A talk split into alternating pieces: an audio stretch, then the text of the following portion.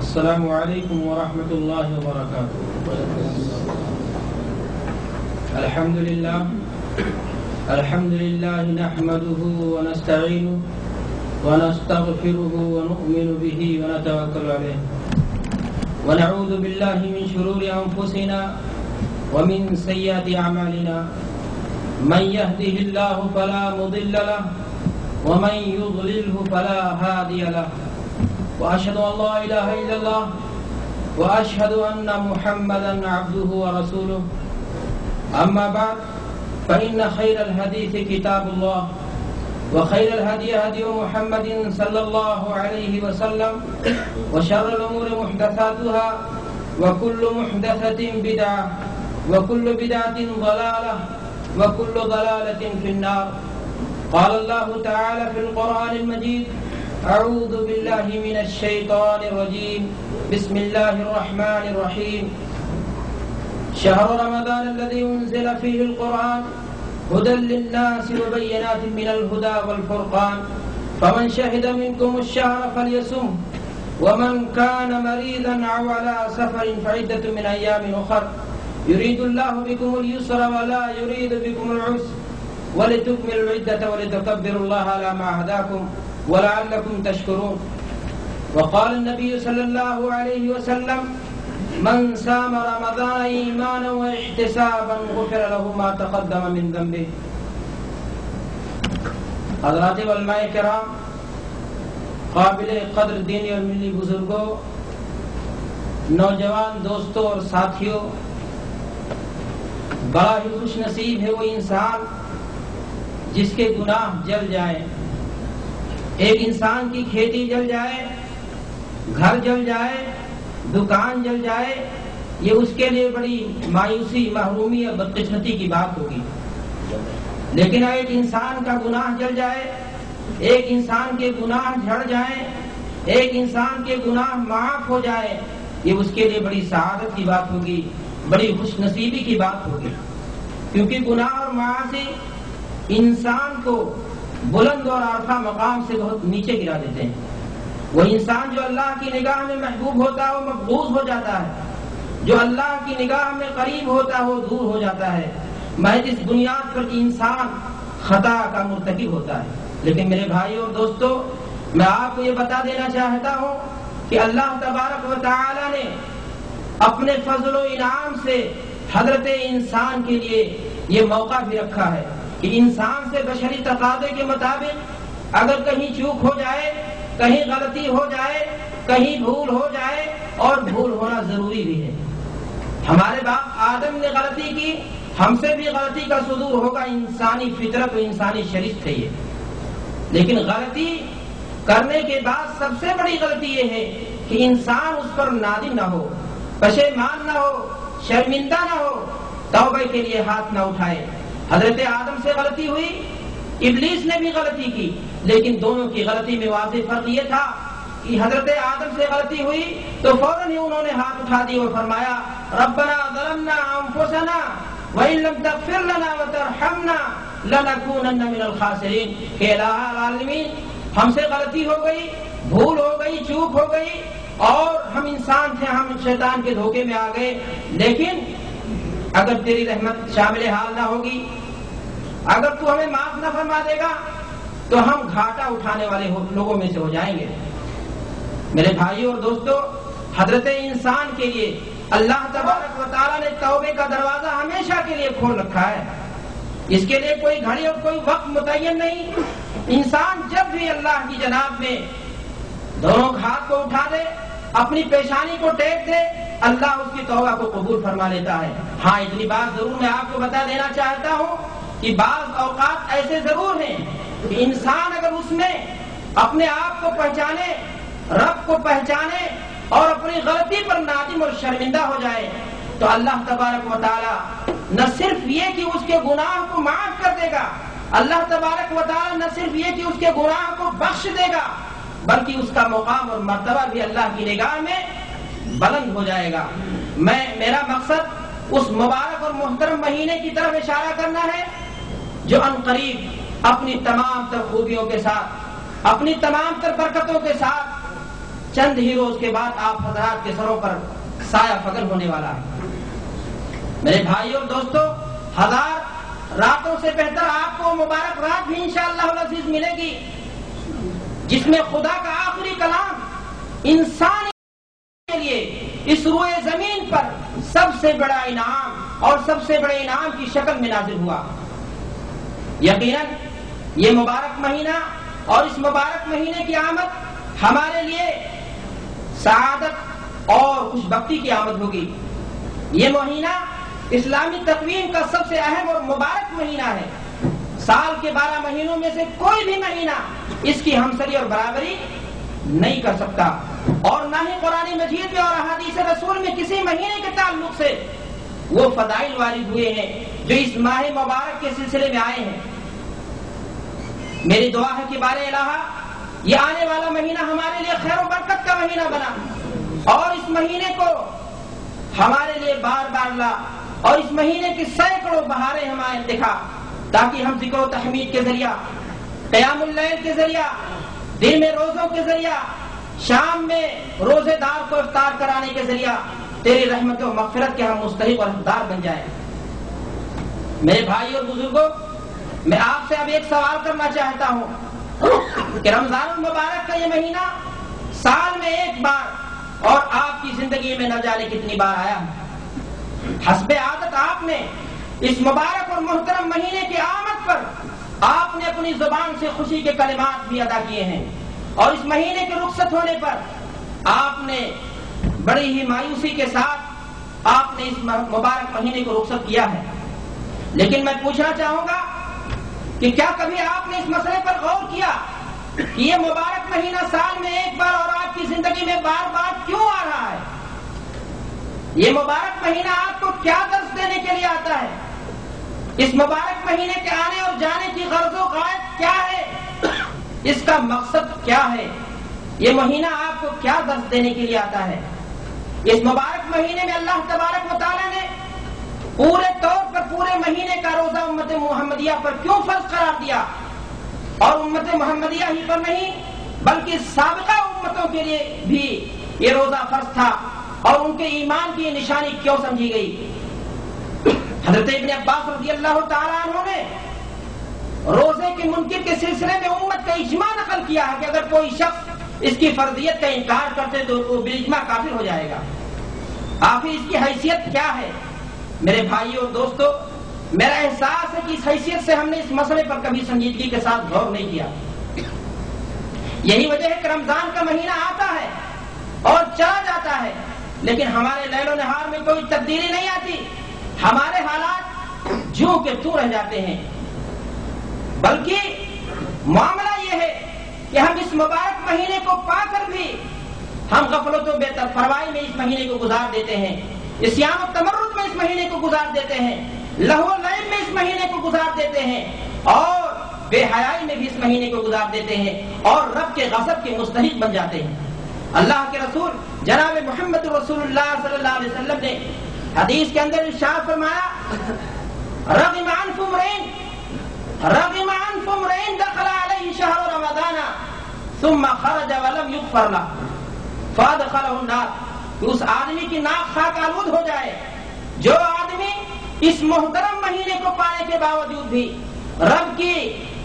بندگی کر کے, عبادت کر کے, مختلف نیکیوں کا کام کر کے اپنے رب کو راضی اور خوش نہ کر لے, اور رب کے غضب کا مستحق بن جائے, اور اللہ تبارک و تعالیٰ اسے جہنم رسید کرتے جہنم میں ڈال دے. اللہ کے رسول صلی اللہ علیہ وسلم نے اس جملے پر آمین بھی کہا. میرے بھائیوں اور دوستو, آئیے ہم رمضان المبارک کی حقیقت, رمضان المبارک کے روزوں کی فرضیت اور اس کی غائب کے تعلق سے ان آیات کو اپنے ذہن و دماغ میں تازہ کرنے کی کوشش کریں جو اس ماہ مبارک کے سلسلے میں قرآن مجید کے اندر آئی ہیں. اللہ تبارک و تعالیٰ ارشاد فرماتا ہے, شہر رمضان الذی انزل فیہ القرآن ھدی للناس وبینات من الھدی والفرقان فمن شہد منکم الشہر فلیصمہ ومن کان مریضا او علی سفر فعدۃ من ایام اخر یرید اللہ بکم الیسر ولا یرید بکم العسر ولتکملوا العدۃ ولتکبروا اللہ علی ما ھداکم ولعلکم تشکرون. کہ اے لوگو, رمضان کا مہینہ وہ مہینہ جس میں قرآن کریم نازل ہوا جو سراسر ہدایت اور ایسی واضح تعلیمات پر مشتمل ہے جو راہ راست دکھانے والی اور حق و باطل کا فرق کھول کر واضح رکھ دینے والی ہے۔ جو شخص اس مہینے کو پائے، اس مہینے میں بقید حیات رہے، اس مہینے میں زندہ رہے، اس کا فرض بنتا ہے کہ وہ روزہ رکھے، اور جو بیمار ہو رمضان المبارک کا مہینہ تو پائے لیکن وہ بیماری کی حالت میں ہو یا مسافر ہو، کسی ضرورت سے شرعی کی بنیاد پر وہ نکلا ہوا ہو، تو اللہ تبارک و تعالیٰ نے اس کے لیے فرمایا کہ وہ اس مہینے کی گنتی دوسرے دنوں میں پورا کرے گا۔ اللہ تبارک و تعالیٰ تمہارے لیے آسانی چاہتا ہے، تمہارے لیے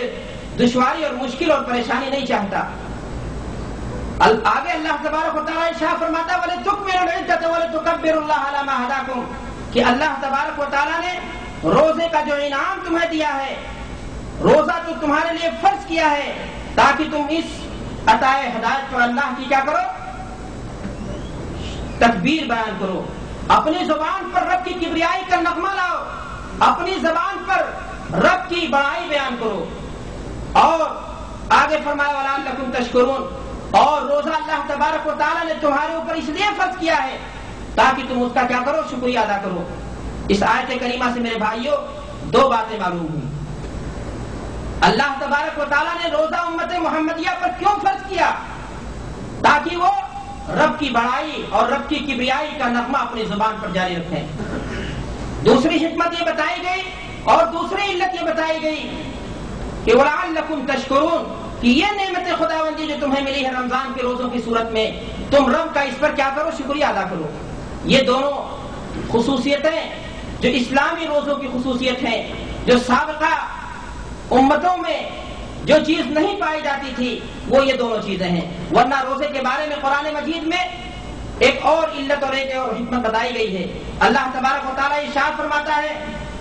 یا ایھا الذین آمنوا کتب علیکم الصیام کما کتب علی الذین من قبلکم لعلکم تتقون، کہ اے لوگوں تمہارے اوپر روزہ فرض کیا گیا، تم سے پہلے امتیوں پر جس طرح روزہ فرض کیا گیا تھا، تاکہ تم متقی بن جاؤ۔ اس آیت سے معلوم ہوا کہ روزے کی ایک حکمت اور روزے کی ایک غرض و غایت اور روزے کا ایک مقصد یہ ہے کہ روزے کا مہینہ جب انسان آئے اور بندہ اللہ کی جناب میں روزہ اور دیگر اعمال کو پیش کرے تو اس کے ذریعہ سے اسے تقویٰ حاصل ہو جائے۔ میرے دوستوں اور بزرگوں، میں یہاں یہ بتا دینا چاہتا ہوں کہ اللہ تبارک و تعالیٰ نے یہاں ایک بات اور بتائی اس آیت کریمہ میں کہ روزہ یہ شریعت اسلامیہ میں صرف نہیں فرض کیا گیا، بلکہ ملت اسلامیہ سے پہلے جو ماسبق کی امتیں تھیں ان پر بھی اللہ تبارک و تعالیٰ نے روزے کو کیا کیا تھا، فرض قرار دیا تھا۔ یہ کوئی ضروری نہیں کہ ان کے روزوں کی تعداد ہمارے روزوں جیسی رہی ہو، ان کے روزوں کی کیفیت ہمارے روزوں جیسی رہی ہو، لیکن اتنی بات ضرور ہے کہ ان کے یہاں روزہ ضرور پایا جاتا تھا۔ انجیل برناٹے کا نا تو یہاں تک لکھا ہے کہ دنیا کا کوئی بھی مذہب ایسا نہیں پایا جاتا، دنیا کا کوئی بھی مذہب ایسا نہیں ملے گا جس میں روزہ موجود نہ ہو۔ تو روزہ ہر قوم کے اندر اور ہر مذہب کے اندر اور ہر ملت کے اندر پایا جاتا ہے۔ البتہ ایک بات میں آپ کو بتا دینا چاہتا ہوں کہ مذہب اسلام ایک کامل اور مکمل دین ہے، بلکہ اگر یہ کہا جائے تو بے جا ہوگا کہ اسلام گزشتہ شریعتوں کا نچوڑ اور خلاصہ اور اس کی ایک بہترین شکل ہے۔ مذہب اسلام نے جس طرح سے اور چیزوں کے اندر بنیادی اصلاحات کی ہیں، اسی طرح سے مذہب اسلام نے روزے کے اندر بھی بنیادی اصلاحات کی ہیں۔ چنانچہ آپ گزشتہ شریعتوں کو دیکھیں گے تو آپ کے سامنے جو بات واضح ہوگی وہ یہ ہوگی کہ گزشتہ شریعتوں میں مسلسل کئی دن کا روزہ رکھنا نہ صرف یہ کہ سنت تھا، نہ صرف یہ کہ مشروع تھا، بلکہ بڑا محبوب عمل سمجھا جاتا تھا۔ لیکن اللہ کے رسول جناب محمد رسول اللہ صلی اللہ علیہ وسلم نے صوم وصال کے تعلق سے فرمایا ایاکم والوصال مرتین قیل انک تواصل قال انی ابیت یطعمنی ربی ویسقین فاخلفوا من العمل ما تطیقون۔ اللہ کے رسول جناب محمد رسول اللہ صلی اللہ علیہ وسلم نے صوم وصال پے در پے کئی دن روزہ رکھنے سے ایک ہی سحری کے ساتھ اللہ کے رسول صلی اللہ علیہ وسلم نے منع فرمایا ہے. آپ نے فرمایا کہ ایسا عمل یہ عبادت نہیں ہوگا، بلکہ انسان کو چاہیے کہ اپنے نفس کو اتنی چیز کا مکلف کرے جتنے کی اس کے اندر طاقت ہو، جتنی اس کے اندر گنجائش ہو. صحابہ کیا کہ اللہ کے رسول آپ تو سومے وصال رکھتے ہیں، ہمیں کیوں منع کرتے ہیں؟ تو آپ نے اس کی علت بتا دی. آپ نے فرمایا کہ میں سوتا ہوں اور میرا رب مجھے کھلاتا ہے، میرا رب مجھے پلاتا ہے، تمہارے اندر اس چیز کی طاقت نہیں ہے. تو یہ تھا معاملہ میرے دوستو کہ شریعت اسلامیہ نے روزے کے اندر یہ بنیادی اصلاحیں کی. شریعت اسلامیہ نے روزے کے اندر اور بھی بنیادی اصلاحات کی ہیں. مثال کے طور پر گزشتہ شریعتوں میں آدمی حالت سفر بھی روزہ رکھنے پر مجبور ہوتا تھا. آدمی اگر کسی کے گھر مہمان بن کر کے آئے تو اس کے لیے بھی روزہ رکھنا ضروری تھا. اسی طرح سے آدمی مریض ہو اس کے لیے بھی روزہ رکھنا ضروری تھا. لیکن شریعت اسلامیہ نے صاف لفظوں میں فرما دیا من کان مریضا او علی سفر فعدۃ من ایام اخر، کہ اگر کوئی شخص مرض کی حالت سے دوچار ہو جائے. رمضان کا مہینہ تو آیا، رمضان کا مہینہ تو پایا، لیکن رمضان کے مہینے میں اچانک اس کی طبیعت خراب ہو گئی تو ایسی صورت میں اس کے لیے گنجائش ہے.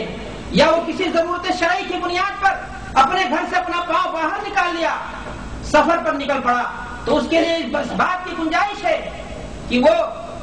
دوسرے دنوں میں ان گنتیوں کو پورا کر دے.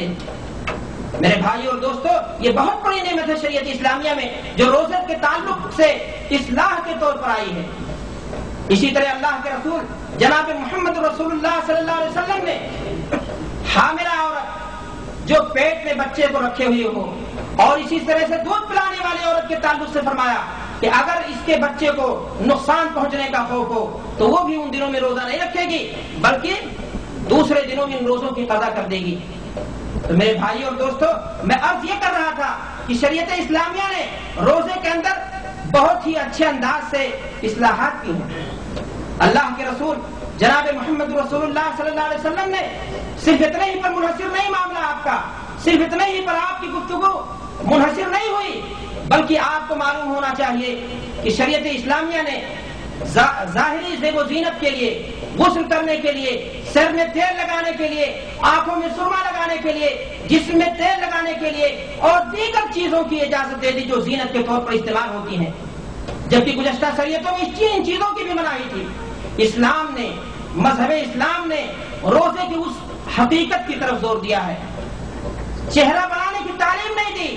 بلکہ اس حقیقت کی طرف زور دیا جس حقیقت کو قرآن مجید نے ان لفظوں میں فرمایا لعلکم تتقون، کہ لوگوں مقصود ہے کہ تم روزہ رکھنے کے بعد تمہاری زندگی کے اندر تقویٰ ہو، تمہارا آئینہ قلب صاف ہو جائے، تمہارا باطن جو ہے صاف ہو جائے، تمہارے نفس کی گندگی کیا ہو جائے، دور ہو جائے. میرے بھائی اور دوستو، تقویٰ کہتے کسے ہیں؟ کیا تقویٰ کسی عبادت، مخصوص عبادت کا نام ہے، مخصوص وضع اور قطع بنا لینے کا نام ہے؟ جس طرح آج کے دور میں بہت سارے بہروپیے اسلام کے نام پر آپ کو نظر آ جائیں گے. نہ تو کسی مخصوص عمل کا نام ہے تقویٰ اور نہ مخصوص وضع قطع بنا لینے کا نام ہے تقویٰ. تقویٰ نام ہے میرے بھائیوں جسمانی طور پر، نفسانی طور پر، دنیاوی لذائش سے، خواہشات سے جسم اور روح کو محفوظ رکھنے کا. حضرت عمر رضی اللہ تعالیٰ عنہ سے ایک مرتبہ جب کسی نے تقوی سے متعلق پوچھا، دریافت کیا کہ تقویٰ کیا ہے، تو آپ نے بڑے پیارے انداز میں فرمایا تھا کہ انسان اپنے دامن کو سمیٹ کر کے خاردار راہوں سے بچتے بچاتے ہوئے گزر جائے اور اس کا دامن کہیں نہ الجھے، یہی تقویٰ ہے. ایک انسان، ایک مسلمان اس دنیاوی زندگی کے اندر اپنی زندگی کو اسی طرح سے گزار کر چلا جائے. کن فی الدنیا کانک غریب و عابر سبیل، کہ دنیا میں مسافرت کے انداز سے زندگی گزار کر انسان اپنے دامن کو خاردار کانٹوں سے، غلطیوں سے، معصیت سے، گناہوں سے بچاتے ہوئے چلا جائے. میرے بھائیو، یہی تقویٰ ہے. انسان کے اندر جب روزہ رکھے گا اور اللہ کی اطاعت و بندگی میں اپنے آپ کو دے دے گا تو روحانیت کی صفت پیدا ہوگی. اگر کوئی انسان روزہ رکھتا ہے، روزہ رکھنے کے بعد روحانیت کی ایک کیفیت اس کے اندر یہ پیدا ہوتی ہے تو سمجھ لینا چاہیے کہ اس کا روزہ اللہ کی بارگاہ میں مقبول ہے. اللہ کے رسول جناب محمد رسول اللہ صلی اللہ علیہ وسلم کے بارے میں ایک حدیث آتی ہے. آپ نے حاتم طائی اور دیگر لوگوں کے سخاوت کے واقعات تو بہت سنے ہوں گے، لیکن آئیے آپ کو سخاوت کا حقیقی واقعہ سناؤں۔ اللہ کے رسول جناب محمد رسول اللہ صلی اللہ علیہ وسلم رمضان کے علاوہ مہینے میں بھی بڑے سخی تھے، بڑے آپ کے اندر کرم نوازی تھی، آپ مہمان نواز تھے، لیکن رمضان کا مہینہ آتا تھا، آپ رمضان کا روزہ رکھتے تھے تو آپ کی کیفیت مزید بدل جاتی تھی۔ چنانچہ حدیث میں آتا ہے اللہ کے رسول جناب محمد رسول اللہ صلی اللہ علیہ وسلم ارشاد فرماتے ہیں، کان رسول اللہ صلی اللہ علیہ وسلم اجود الناس بالخیر وکان اجود ما یکون فی رمضان، کان جبریل یلقاه كل ليلة فی رمضان یعرض علیہ النبی صلی اللہ علیہ وسلم القرآن فإذا لقيه جبریل کان اجود بالخیر من الريح المرسلة۔ کہ اللہ کے رسول جناب محمد رسول اللہ صلی اللہ علیہ وسلم آپ بہت زیادہ بھلائی کرنے والے تھے، بہت زیادہ سخی اور فیاض تھے، لیکن جب رمضان کا مہینہ آتا تھا تو آپ کی سخاوت اور زیادہ بڑھ جاتی تھی۔ آپ کی سخاوت کے بڑھنے کا انداز راوی نے بتایا کہ جس طرح تیز و تند ہوا چلتی ہے، اللہ کے رسول جناب محمد رسول اللہ صلی اللہ علیہ وسلم رمضان کے مہینے میں آپ کی سخاوت اسی طرح سے تیز و تند ہوا سے بھی زیادہ بڑھ کر کے جاتی تھی۔ میرے بھائیو اور دوستو، ہم اللہ کے رسول صلی اللہ علیہ وسلم کی متبع شہدائی ہیں، آپ کے نقش قدم پر چلنے کے دعوے دار ہیں۔ رمضان کا یہ مبارک مہینہ جو ہمارے سامنے آ رہا ہے، ہمارا بھی اخلاقی فرض ہونا چاہیے، ہماری بھی ذمہ داری ہوگی کہ ہم نیکی کے کام میں، سخاوت و فیاضی میں، خیرات و صدقات میں بڑھ چڑھ کر کے حصہ لیں اور اللہ کے رسول صلی اللہ علیہ وسلم کے نقش قدم کی پیروی کرنے کی کوشش کریں۔ یقیناً اگر یہ کیفیت ہمارے اندر پیدا ہو جائے گی تو روزے کا جو حقیقی مفہوم ہے، روزے کا جو حقیقی مقصد ہے تقویٰ، وہ تقویٰ آپ کے اندر پیدا ہو جائے گا۔ اللہ کے رسول جناب محمد رسول اللہ صلی اللہ علیہ وسلم نے رمضان کے روزوں کی فضیلت ایک حدیث میں بیان فرماتے ہوئے آپ نے بیان فرمایا، کل عمل ابن آدم یضاعف الحسنۃ بعشر امثالها الى 700 ضعف، قال اللہ تعالی الا الصوم فانه لي وانا اجزی به، يدعو شهوته وطعامه من اجلی۔ اللہ کے رسول جناب محمد رسول اللہ صلی اللہ علیہ وسلم ارشاد فرماتے ہیں کہ آدم کی اولاد کا ہر عمل یہ بڑھا کر کے دیا جاتا ہے، اس کی بھلائی اور نیکی ایک کے بدلے 10 بلکہ رمضان کی حالت میں 700 گنا تک بھی اللہ تبارک و تعالیٰ نیکی کے کام کو بڑھا دیتا ہے۔ یہ تو عام نیکیوں کی بات میرے بھائیوں، لیکن روزے کے بارے میں اللہ تبارک و تعالیٰ، حدیث قدسی ہے یہ، اللہ تبارک و تعالیٰ روزے کے بارے میں فرماتا ہے، کیا ہے میرے فرشتوں،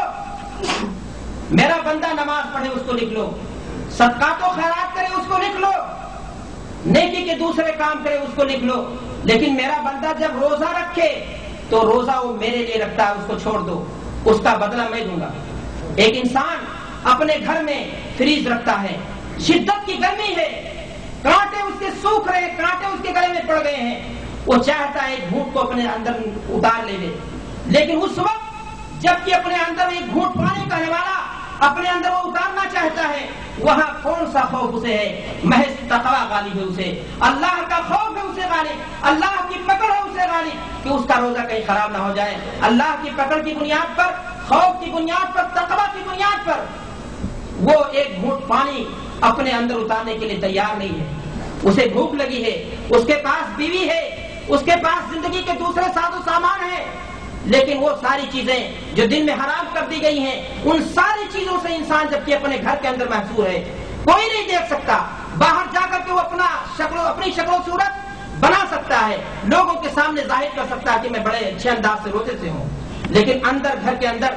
ایک انسان ان ساری چیزوں سے محض اس بنیاد پر بچتا ہے کہ اس کے اندر تقویٰ کی صفت پیدا ہو جاتی ہے۔ میرے دوستوں اور بزرگوں، میں عرض یہ کر رہا تھا کہ اللہ تبارک و تعالیٰ نے اسی ناطے فرمایا کہ الصوم لی وانا اجزی بہ، کہ روزہ یہ میرے لیے انسان رکھتا ہے۔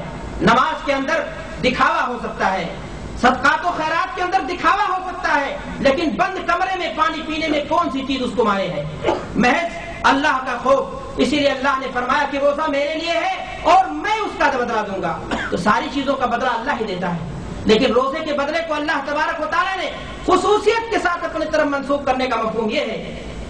کہ اس کا بدلہ جو اللہ تبارک و تعالیٰ دے گا وہ بے حد و حساب ہوگا، بے شمار ہوگا، وہ 700 گنا تک نہیں بلکہ اس کا کوئی حد و حساب ہی نہیں. میرے دوستو، اللہ تبارک و تعالیٰ نے اس معاملے کو اپنے ساتھ خاص کر لیا ہے. اسے محض اس بنیاد پر بچتا ہے کہ اس کے اندر تقویٰ کی صفت پیدا ہو جاتی ہے. میرے دوستو اور بزرگوں، میں عرض یہ کر رہا تھا کہ اللہ تبارک و تعالیٰ نے اسی ناطے فرمایا کہ الصوم لی وانا اجزی بہ، کہ روزہ یہ میرے لیے انسان رکھتا ہے. نماز کے اندر دکھاوا ہو سکتا ہے، صدقات و خیرات کے اندر دکھاوا ہو سکتا ہے، لیکن بند کمرے میں پانی پینے میں کون سی چیز اس کو مارے ہے؟ محض اللہ کا خوف. اسی لیے اللہ نے فرمایا کہ روزہ میرے لیے ہے اور میں اس کا بدلہ دوں گا. تو ساری چیزوں کا بدلہ اللہ ہی دیتا ہے، لیکن روزے کے بدلے کو اللہ تبارک و تعالیٰ نے خصوصیت کے ساتھ اپنی طرف منسوخ کرنے کا مفہوم یہ ہے کہ اس کا بدلہ جو اللہ تبارک و تعالیٰ دے گا وہ بے حد و حساب ہوگا، بے شمار ہوگا، وہ 700 گنا تک نہیں بلکہ اس کا کوئی حد و حساب ہی نہیں. میرے دوستو، اللہ تبارک و تعالیٰ نے اس معاملے کو اپنے ساتھ خاص کر لیا ہے. اللہ کے رسول جناب محمد رسول اللہ صلی اللہ علیہ وسلم نے اس کی علت بھی بتا دی کہ بندہ اپنا کھانا، اپنی شہوت کو، اپنے کھانے کو میری وجہ سے چھوڑتا ہے. اللہ کے رسول جناب محمد رسول اللہ صلی اللہ علیہ وسلم نے حدیث میں آگے فرمایا الصائم للصائم فرحتان، فرحۃ عند لقاء ربہ وفرحۃ عند فطرہ، کہ ایک روزے دار کو دو خوشی ہوتی ہے. کون سی خوشی؟ ایک خوشی تو یہ ہے کہ انسان جب شام کرتا ہے، شام ہو جاتی ہے، سورج غروب ہو جاتا ہے تو افطار کے لیے بیٹھتا ہے. اس بات پر اسے خوشی ہوتی ہے کہ رب العالمین نے ہماری ہی بھلائی کے لیے ہم پر 1 مہینے کا روزہ فرض کیا تھا، ہم نے اللہ کی بندگی اور اطاعت میں کامل طور سے پورے 1 دن اپنے زبان کو محفوظ رکھتے ہوئے، اپنی نگاہ کو محفوظ رکھتے ہوئے، اپنے کان کو محفوظ رکھتے ہوئے ہم نے ان ساری چیزوں سے اجتناب کر لی ہے. اسے اس بات پر خوشی ہوتی ہے کہ اس کی پیشانی اللہ کی اطاعت کے سامنے، اللہ کے قانون کے سامنے، اللہ کے حکم کے سامنے جھک گئی. میرے دوستو، ایک انسان کے لیے سب سے بڑی خوشی کا دن وہی دن ہوتا بھی ہے جس دن ایک انسان کی پیشانی اللہ کی جناب میں جھک جائے، اس کے اندر تقویٰ پیدا ہو جائے، اس کے اندر اللہ کا خوف غالب ہو جائے. اور ایک انسان کے لیے سب سے بڑی محرومی کا دن یہ ہے، سب سے بڑی بدقسمتی کا دن وہ دن ہوگا جس دن ایک انسان اللہ کے حکم سے سرتابی اختیار کر جائے اور اللہ کے قانون کا پاس و لحاظ نہ کرتے ہوئے اللہ کے حدود سے آگے بڑھ جائے. تو میرے دوستو اور بزرگوں، میں عرض یہ کر رہا تھا کہ اللہ تبارک و تعالیٰ نے روزے کے تعلق سے فرمایا کہ روزے دار کو 2 خوشی حاصل ہوتی ہے. ایک خوشی تو یہ ہوتی ہے کہ انسان اس بات پر خوش ہوتا ہے کہ اللہ نے مجھے ایک چیز کی ادائیگی کا حکم دیا تھا، ہم نے اس کی بندگی بجا لائے، ہم اس کی بندگی بجا لائے، ہم اس کی اطاعت میں اپنے سر سے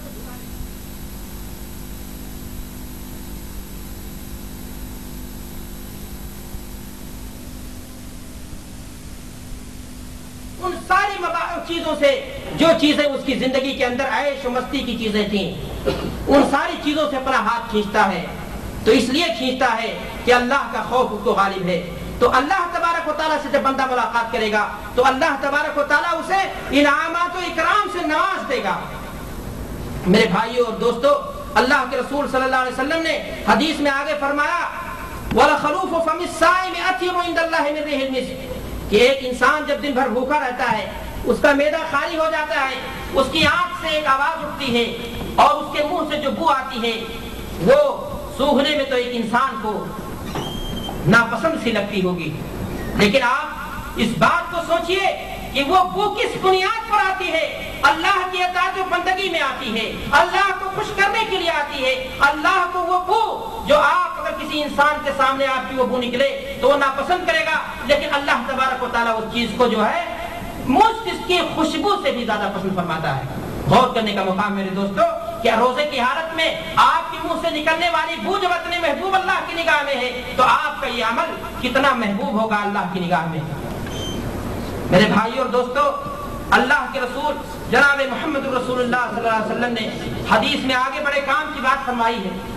آپ نے فرمایا والصیام جنۃ، اے لوگو روزہ یہ ڈھال ہے، ڈھال روزہ یہ ڈھال ہے. روزہ انسان کو برائی سے بچائے گا، روزہ انسان کو غلطی سے بچائے گا، روزہ انسان کو اس بات سے بچائے گا کہ اپنی اپنی نگاہ کو غلط تصویروں پر نہ ڈالے، بریا تصویروں پر نہ ڈالے، گندے پوسٹروں پر نہ ڈالے، دن میں بیٹھ کر کے یا رات کی تنہائی میں بیٹھ کر کے اپنے گھر میں ویڈیو چالو کر کے اور ٹیلی ویژن چالو کر کے ان چیزوں میں اپنے آپ کو مشغول نہ رکھے۔ تو اللہ کے رسول صلی اللہ علیہ وسلم نے فرمایا کہ روزہ یہ ڈھال ہے، لیکن میں آپ کو بتا دینا چاہتا ہوں کہ ڈھال میں اگر زنگ لگ جائے تو وہ تلوار کا وار برداشت نہیں کرے گا۔ یہی حال اس روزے کا ہے، اگر آپ روزہ رکھتے ہوئے بھی اپنی زبان کو محفوظ نہیں کریں گے، اپنی نگاہ کو محفوظ نہیں کریں گے، اپنے کان کو محفوظ نہیں کریں گے، آپ اپنی تجارت میں ایک مسلمان کی تجارت نہیں اپنائیں گے تو آپ کا یہ روزہ آپ کو فائدہ نہیں دے گا، آپ کا یہ روزہ آپ کے لیے ڈھال کا کام نہیں دے گا، آپ کا یہ روزہ آپ کی یہ ڈھال کمزور ہو جائے گی۔ میرے دوستوں اور بزرگوں، اللہ کے رسول صلی اللہ علیہ وسلم نے اسی لیے آگے فرمایا فَإِذَا كَانَ صَوْمُ أَحَدِكُمْ، جب کوئی شخص روزے سے ہو، اس کے روزے کا دن ہو، فلا يرفث، تو وہ فسق و فجور پر نہ اترے، گندی باتیں، الٹ پلٹ کی باتیں، بیہودہ کلامی اور ان ساری چیزوں سے اجتناب کرے، بلکہ یہاں تک اللہ کے رسول نے فرمایا کہ فَإِن صَابَهُ أَحَدٌ أَوْ قَاتَلَهُ فَلْيَقُلْ إِنِّي امْرُؤٌ صَائِمٌ۔ اللہ کے رسول جناب محمد رسول اللہ صلی اللہ علیہ وسلم نے یہاں تک فرما دیا کہ اگر حالت روزہ کوئی شخص اس سے الجھ ہی جائے اور لڑائی کر بیٹھے، گالی دے بیٹھے، تو اس سے یہ کہہ کر کے گزر جائے کہ میرے بھائی میں روزے کی حالت میں ہوں، میں ان چیزوں سے اجتناب کرتا ہوں۔ میرے بھائی اور دوستو، بہت سارے لوگ آپ کو ملیں گے جو روزہ رکھتے ہیں، دن بھر بھوک پیاس برداشت کرتے ہیں، لیکن اپنی زبان کو محفوظ نہیں کرتے، اپنی زبان کو فلمی گیتوں سے نہیں محفوظ رکھتے، اپنی زبان کو گالی اور گلوز سے محفوظ نہیں رکھتے، اپنی زبان کو بیہودہ کلامی سے محفوظ نہیں رکھتے، اپنی زبان کو بے لگام چھوڑ دیتے ہیں۔ حالانکہ اللہ کے رسول جناب محمد رسول اللہ صلی اللہ علیہ وسلم نے ایک حدیث کے اندر ارشاد فرمایا کہ من ضمن لی ما بین لحییہ وما بین فرجیہ اضمن لہ الجنہ، کہ اگر کوئی شخص مجھے دو باتوں کی ضمانت دے دے، دو باتوں کو صحیح ڈھنگ سے استعمال کرنے کی گارنٹی دے دے، تو میں اس کو جنت کی گارنٹی دیتا ہوں، ریزرویشن ہے اس کے لیے جنت۔ وہ دونوں باتیں کیا تھیں؟ اللہ کے رسول نے فرمایا کہ دونوں جبڑوں کے درمیان جو چھوٹی سی زبان ہے، جو زبان انسان اگر چاہے تو اس کو قرآن مجید کی تلاوت میں لگائے، جس زبان کو اگر انسان چاہے تو خیر و برکت کی اور بھلائی کی باتوں کو پھیلانے میں لگائے، لیکن اگر اسی زبان کو انسان بے لگام چھوڑ دے تو وہ فلمی گیتوں کا مرکز بن جائے، اگر اسی زبان کو انسان بے لگام چھوڑ دے تو کہیں کسی کے ساتھ بیٹھنے کا لائق نہیں رہ جاتا ہے، اس لیے کہ کبھی کچھ بھی بک سکتا ہے، لوگ اس سے اجتناب کرنے لگتے ہیں۔ تو اللہ کے رسول جناب محمد رسول اللہ صلی اللہ علیہ وسلم نے بڑے پیارے انداز میں فرمایا تھا کہ اگر کوئی شخص زبان کی گارنٹی دے دے کہ اس کو صحیح ڈھنگ سے استعمال کرے گا تو میں اس کو جنت کی گارنٹی دے دوں۔ بلکہ میں آپ کو روزے کے تعلق سے بتاؤں، اللہ کے رسول جناب محمد رسول اللہ صلی اللہ علیہ وسلم نے بڑے واضح انداز میں فرما دیا کم من صائم لیس من صیامہ الا الظمأ، کتنے روزے دار ایسے آپ کو مل جائیں گے جن کو ان کے روزے سے، ان کے بھوک و پیاس سے کچھ نہیں ملے گا سوائے اس کے کہ وہ بھوک سے تھے، سوائے اس کے کہ وہ پیاس سے تھے۔ وکم من قائم لیس من قیام الا السحر، اور کتنے روزے دار آپ کو ایسے ملیں گے جو رات میں قیام اللیل بھی کریں گے لیکن پلٹ کر کے آئیں گے اپنے بھائی کی غیبت کر دیں گے، پلٹ کر کے آئیں گے اپنے بھائی کے خلاف بغض و کینہ اور حسد کی آگ میں جل اٹھیں گے اور اس کو کورٹ اور کچہری میں مختلف دھندوں کے ذریعہ، مختلف طریقوں کے ذریعہ، غلط طریقوں سے کمائی ہوئی دولت کے ذریعہ رشوت دے کر کے اس کو کورٹ اور کچہری میں ذلیل کرنے کی کوشش کریں گے۔ تو اللہ کے رسول نے فرمایا ایسے قیام کرنے والوں کو اور ایسے بھوک پیاس برداشت کرنے والے لوگوں کو کچھ نہیں ملے گا سوائے اس کے کہ ان کو بھوک مل رہا ہے اور سوائے اس کے کہ وہ رات میں اپنی نیند کو خراب کر رہے ہیں۔ میرے بھائیو اور دوستو، میں آپ کو بتا دینا چاہتا ہوں کہ اللہ کے رسول جناب محمد رسول اللہ صلی اللہ علیہ وسلم نے ان لوگوں کے لیے خاص طور پر فرمایا ہے جو رمضان کی حالت میں بھی جھوٹی گواہی سے گریز نہیں کرتے۔ یوں تو جھوٹی گواہی میرے بھائیو شریعت کی نگاہ میں بہت ہی معیوب ہے، اللہ کے رسول جناب محمد رسول اللہ صلی اللہ علیہ وسلم نے جھوٹی گواہی کو شرک باللہ کے مترادف قرار دیا ہے۔ ایک حدیث کے اندر آپ ارشاد فرماتے ہیں اُدلت شہادت الزور بالاشراک باللہ، کہ جھوٹی گواہی یہ شرک باللہ کے قریب ہے۔ آپ جانتے ہیں اللہ کے ساتھ شریک کرنا کتنا بڑا گناہ ہے، سب سے بڑا ظلم، سب سے بڑا گناہ، سب سے بڑی معصیت اس روئے زمین پر اگر کوئی ہے تو اللہ کے ساتھ کسی غیر کو شریک کرنے کی ہے۔ اللہ کے رسول فرما رہے ہیں کہ ایک آدمی اگر جھوٹی گواہی دے تو وہ شرک باللہ کے مترادف ہے، اور ایک انسان روزے کی حالت میں جا کر کے کورٹ اور کچہری میں پہنچ کر کے اپنے بھائی کو، اپنے سلبی بھائی کو یا اپنے پڑوس کے بھائی کو جو مسلمان ہے، جو کلمہ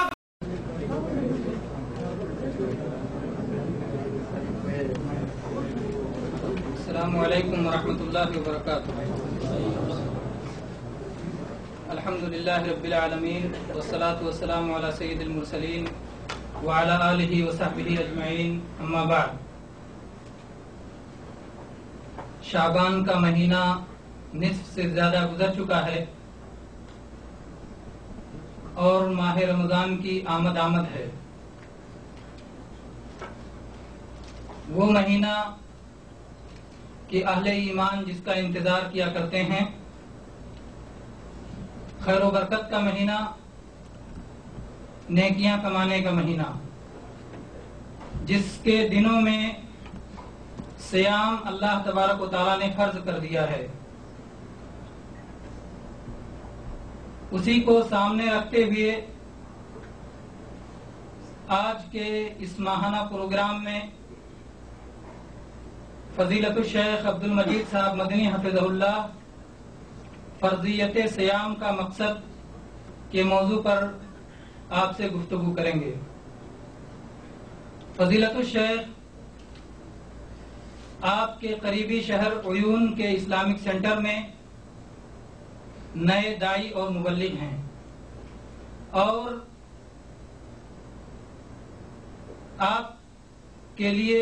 محاضرے کے طور پر بھی نئے ہیں، لیکن شیخ معروف شخصیت کے مالک ہیں۔ آپ نے جامعہ سلفیہ بنارس میں طالب علمی کے زمانے ہی میں اپنا ایک مقام بنا رکھا تھا۔ آپ جامعہ کے ایک ممتاز طالب علم تھے، اور اس کے بعد اللہ تبارک و تعالیٰ کی توفیق ارزانی سے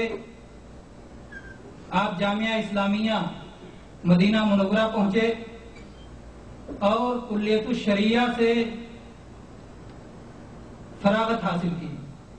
اس کے بعد ہندوستان میں میدان عمل میں اترے، جامعہ اسلامیہ سنابل دہلی میں مدرس، مبلغ اور ادائی ذمہ داریوں کو بھی سنبھالتے رہے۔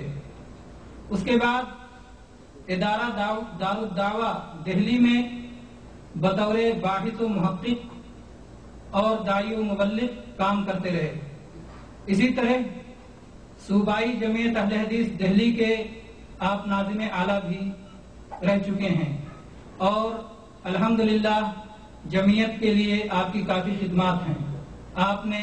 اس کو کافی آگے بڑھایا، دعوتی طور پر اور تنظیمی طور پر بھی۔ بہرحال یہ مختصر تعارف تھا جو میں نے آپ کے سامنے رکھا۔ بات کو طول نہ دیتے ہوئے میں یہ کہوں گا کہ جس طرح پچھلے پروگراموں میں ہماری یہ روایت رہی ہے کہ محاذرے کے خاتمے پر 10 سوالات ہوتے ہیں جو محاذرے سے متعلق ہوتے ہیں، اور ان پر انعامات رکھے جاتے ہیں۔ انشاءاللہ آج بھی یہ سلسلہ رہے گا۔ اسی طرح 3 انعام اردو ترجمہ و تفسیر قرآن کا بھی رہے گا، جس کے سوالات محاضرے کے اندر سے بھی ہو سکتے ہیں اور باہر سے بھی ہو سکتے ہیں۔ تو اس لحاظ سے آپ سے گزارش ہے کہ نہایت غور سے آپ یہ خطاب سماعت فرمائیں۔ میں موصوف محترم کو دعوت دوں گا کہ وہ اپنی گفتگو کا آغاز فرمائیں۔ اللہ جزائے خیر سے نوازے۔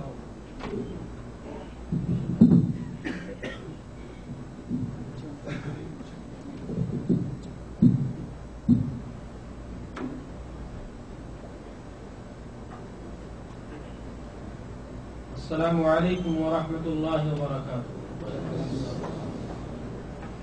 الحمد للہ نحمده ونستعینه ونستغفره ونؤمن به ونتوکل علیہ ونعوذ بالله من شرور أنفسنا ومن سيئات أعمالنا من يهده الله فلا مضل له ومن يضلله فلا هادي له وأشهد أن لا إله إلا الله وأشهد أن محمدا عبده ورسوله أما بعد فإن خير الحديث كتاب الله وخير الهدي هدي محمد صلى الله عليه وسلم وشر الأمور محدثاتها وكل محدثة بدعة وكل بدعة ضلالة وكل ضلالة في النار. قال الله تعالى في القرآن المجيد: أعوذ بالله من الشيطان الرجيم، بسم الله الرحمن الرحيم. شهر رمضان الذي أنزل فيه القرآن هدى للناس وبينات من الهدى والفرقان، فمن شهد منكم الشهر فليصمه ومن كان مريضا أو على سفر فعدة من أيام أخر، يريد الله بكم اليسر ولا يريد بكم العسر ولتكملوا العدة ولتكبروا الله على ما هداكم ولعلكم تشكرون. وقال النبي صلى الله عليه وسلم: من صام رمضان ایمانا و احتسابا غفر له ما تقدم من ذنبه. حضرات علماء کرام، قابل قدر دینی اور ملی بزرگوں، نوجوان دوستوں اور ساتھیوں، بڑا ہی خوش نصیب ہے وہ انسان جس کے گناہ جل جائیں. ایک انسان کی کھیتی جل جائے،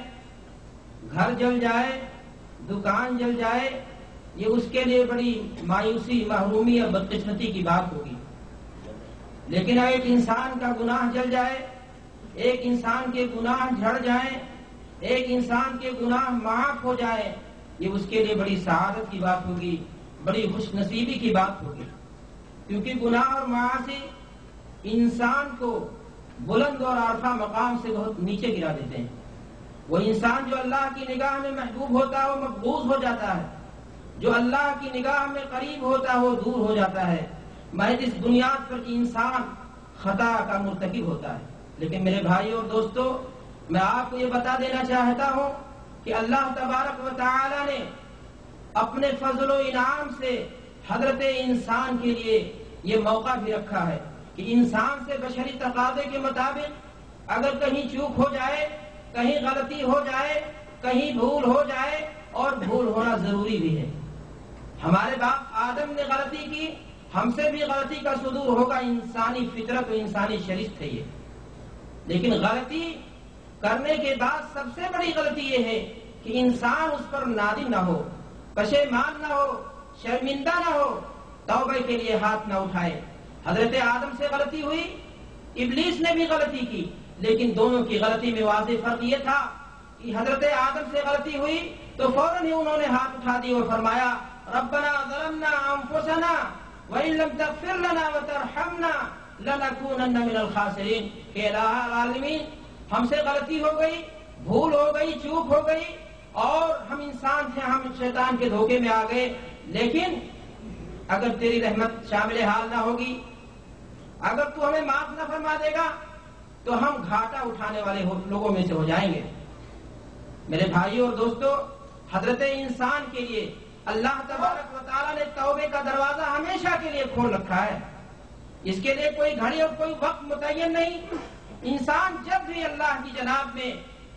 دونوں ہاتھ کو اٹھا دے، اپنی پیشانی کو ٹیک دے، اللہ اس کی توبہ کو قبول فرما لیتا ہے. ہاں، اتنی بات ضرور میں آپ کو بتا دینا چاہتا ہوں کہ بعض اوقات ایسے ضرور ہیں کہ انسان اگر اس میں اپنے آپ کو پہچانے، رب کو پہچانے اور اپنی غلطی پر نادم اور شرمندہ ہو جائے تو اللہ تبارک و تعالی نہ صرف یہ کہ اس کے گناہ کو معاف کر دے گا، اللہ تبارک و تعالی نہ صرف یہ کہ اس کے گناہ کو بخش دے گا، بلکہ اس کا مقام اور مرتبہ بھی اللہ کی نگاہ میں بلند ہو جائے گا. میرا مقصد اس مبارک اور محترم مہینے کی طرف اشارہ کرنا ہے جو عنقریب اپنی تمام تر خوبیوں کے ساتھ، اپنی تمام تر برکتوں کے ساتھ، چند ہی روز کے بعد آپ حضرات کے سروں پر سایہ فگن ہونے والا ہے. میرے بھائیو اور دوستو، ہزار راتوں سے بہتر آپ کو مبارک رات بھی انشاءاللہ العزیز ملے گی جس میں خدا کا آخری کلام انسانیت کے لیے